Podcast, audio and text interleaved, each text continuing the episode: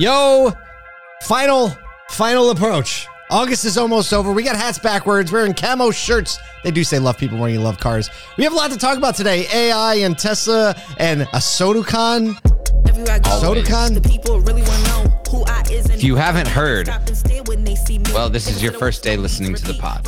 Yeah, then you must have never listened to this show in the last 45 days because um.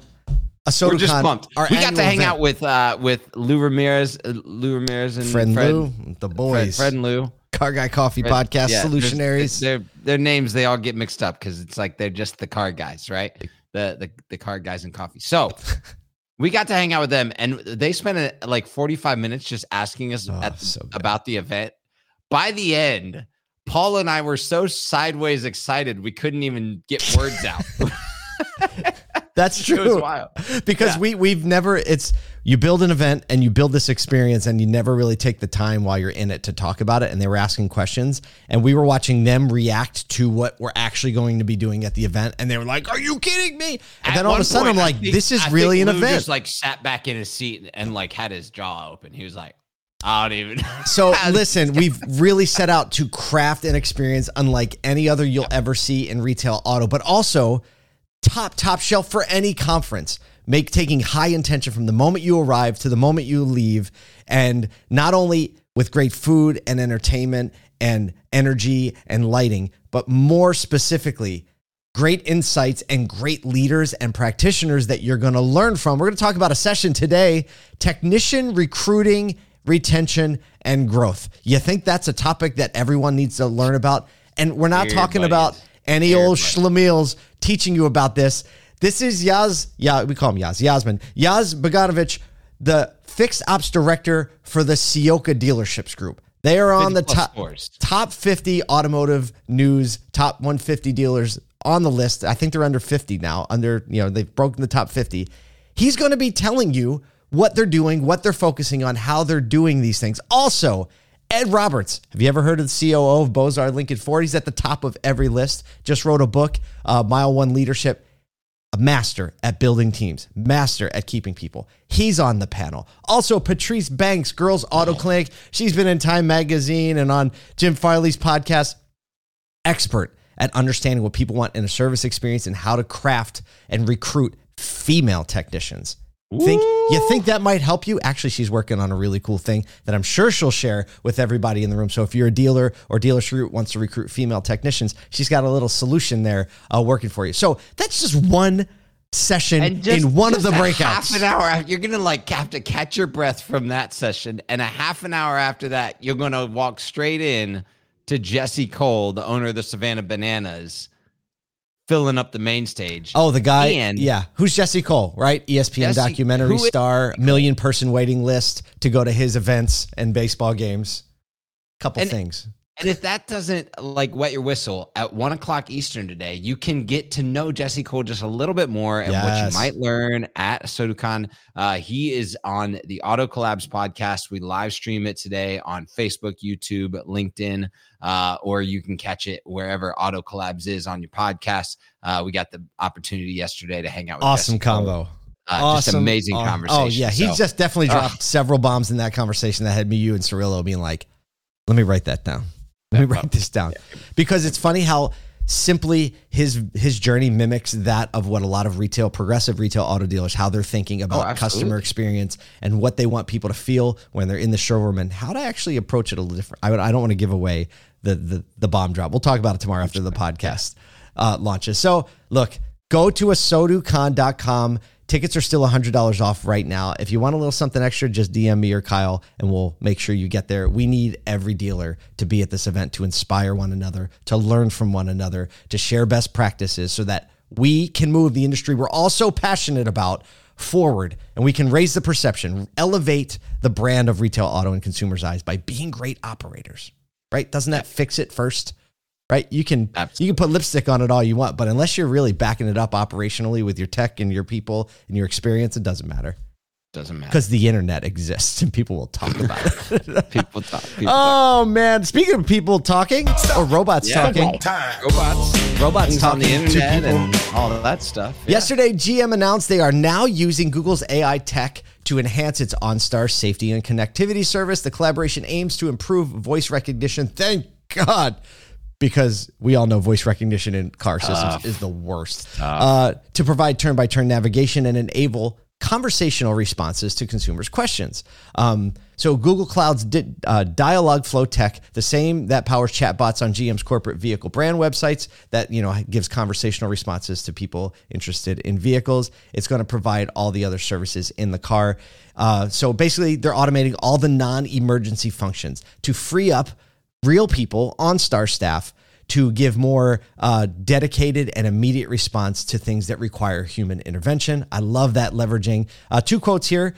Uh, This is from Mike Abbott, GM's Executive Vice President of Software and Services. He says generative AI has the potential to revolutionize the buying, ownership, and interaction experience inside the vehicle and beyond, enabling more opportunities to deliver more features and services. Great. He said we can make more money with this, in short. Um, so, uh, Google Cloud CEO Thomas Kurian said General Motors is at the forefront of deploying AI in practical and effective ways that ultimately create better customer experiences. This isn't the quote, and they're doing that because they're using our thing. so the GM guy says, "Look, That's cold blooded." GM, the GM guy says this. He says, "Look, this is going to allow us to make more money." And the Google guy said, "They're really smart because they're using our thing." They're using our stuff exactly, which is yeah. cool. Like I'm, I don't disagree with either of those. By Hey, the way, kudos to kudos to both of them. Absolutely. I, I I'm I'm still like putting a pin in it, right? Because Because OnStar? so Right? much when you talk about OnStar and Google's AI technology that are yet to be discovered, yet to understand if they can actually functionally do what they need to do. I'm still concerned that GM is sunsetting so much of their connectivity, uh, specifically with Apple, and uh, I like. I'm excited. I'm interested. I'm interested. I, for, I, I've, I for one want to test it out. I want to be like a personal. I want to have a personal understanding before I pass judgment on it. But I, you know, like the the one the one part of the story that makes me really happy, and you kind of alluded to it in there, is all right. Here's tasks that AI can handle, and here's tasks that only humans can handle. that's the best. We're going to free up humans to do the tasks that we need humans to do really, really well. And I think that that's where everybody should be looking to integrate AI into their processes, into their technology stack to make sure that humans are interacting with humans in the best possible ways and, and maintaining efficiency with their time. And so if this fills that gap and does it well, then it's going to be super successful. I love it. Speaking of being super successful, Segue. It's like a golden touch. it is. It's unbelievable. Well, Tesla was successful in uh, receiving official city approval to build a supercharger station in Los Angeles that will not only serve as charging, but it also happens to be an old school diner and drive-in movie theater. By the So way, uh, the station potentially named Diner and Drive-In Movie Supercharger. I guess that's kind of a I'm I'm disappointed. Tesla needs to come up with a better name for that, and I'm sure they will. Uh, they'll have 32 supercharger stalls, a retro style diner with rooftop seating, and two movie theater screens showing the top 100 famous movie clips. Right? You can't show a whole movie. You're only charging for 30 minutes. So the top 100, everyone's going to be It's glued to that thing. Initially presented last year in a Twitter post, the project was approved earlier this year on July 18th, and the initial grading inspection was just completed earlier this month, saying this thing is about to start going up in West Hollywood. And, you know, it's part of Tesla's ongoing effort to, uh, you know, expand their supercharger network. Currently, they have yeah. 17,000 charging stalls across 2,000 stations in the U.S. And now that everybody else is invited to the party, um, that diner, if the, I'm sure the food will be good, and the top 100 movie clips are going to be great. And if the chargers are fast, it's going to be really, what's really happening. with Ford F-150s. Here's what's really happening is Tesla found out about Patrick Abad. And they were like, ah, I get it. I see. I see what we got to do. I now. Literally thought of him when diner the movie- What's that? I literally thought of this story when, like, Yeah. thought of him. I, I mean, this we've been talking about this for probably two years now, ever since we started this podcast, is that the integration of multiple business verticals into everything that auto retail and auto servicing and auto maintenance is doing is the opportunity. And we, uh, I, I, you have to listen to the Jesse Cole podcast today. He blew our minds yesterday in this in this idea that what if we created spaces that nobody wanted to leave.